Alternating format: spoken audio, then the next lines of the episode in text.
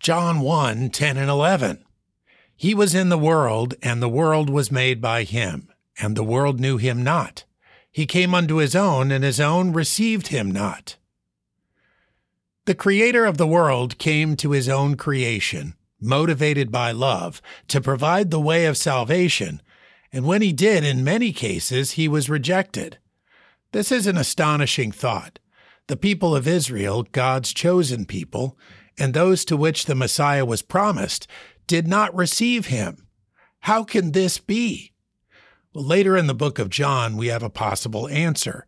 Chapter 3 tells us that his light reveals the evil deeds of men. And because men love darkness rather than light, they refuse to come to the light.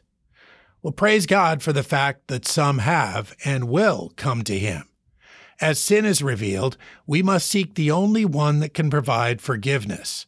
His light must not be avoided, but embraced. He is our only way to God. Those who receive him by faith are given power to enter God's family, and his family will spend eternity rejoicing and praising him. John 1 10 and 11. He was in the world, and the world was made by him, and the world knew him not. He came unto his own, and his own received him not.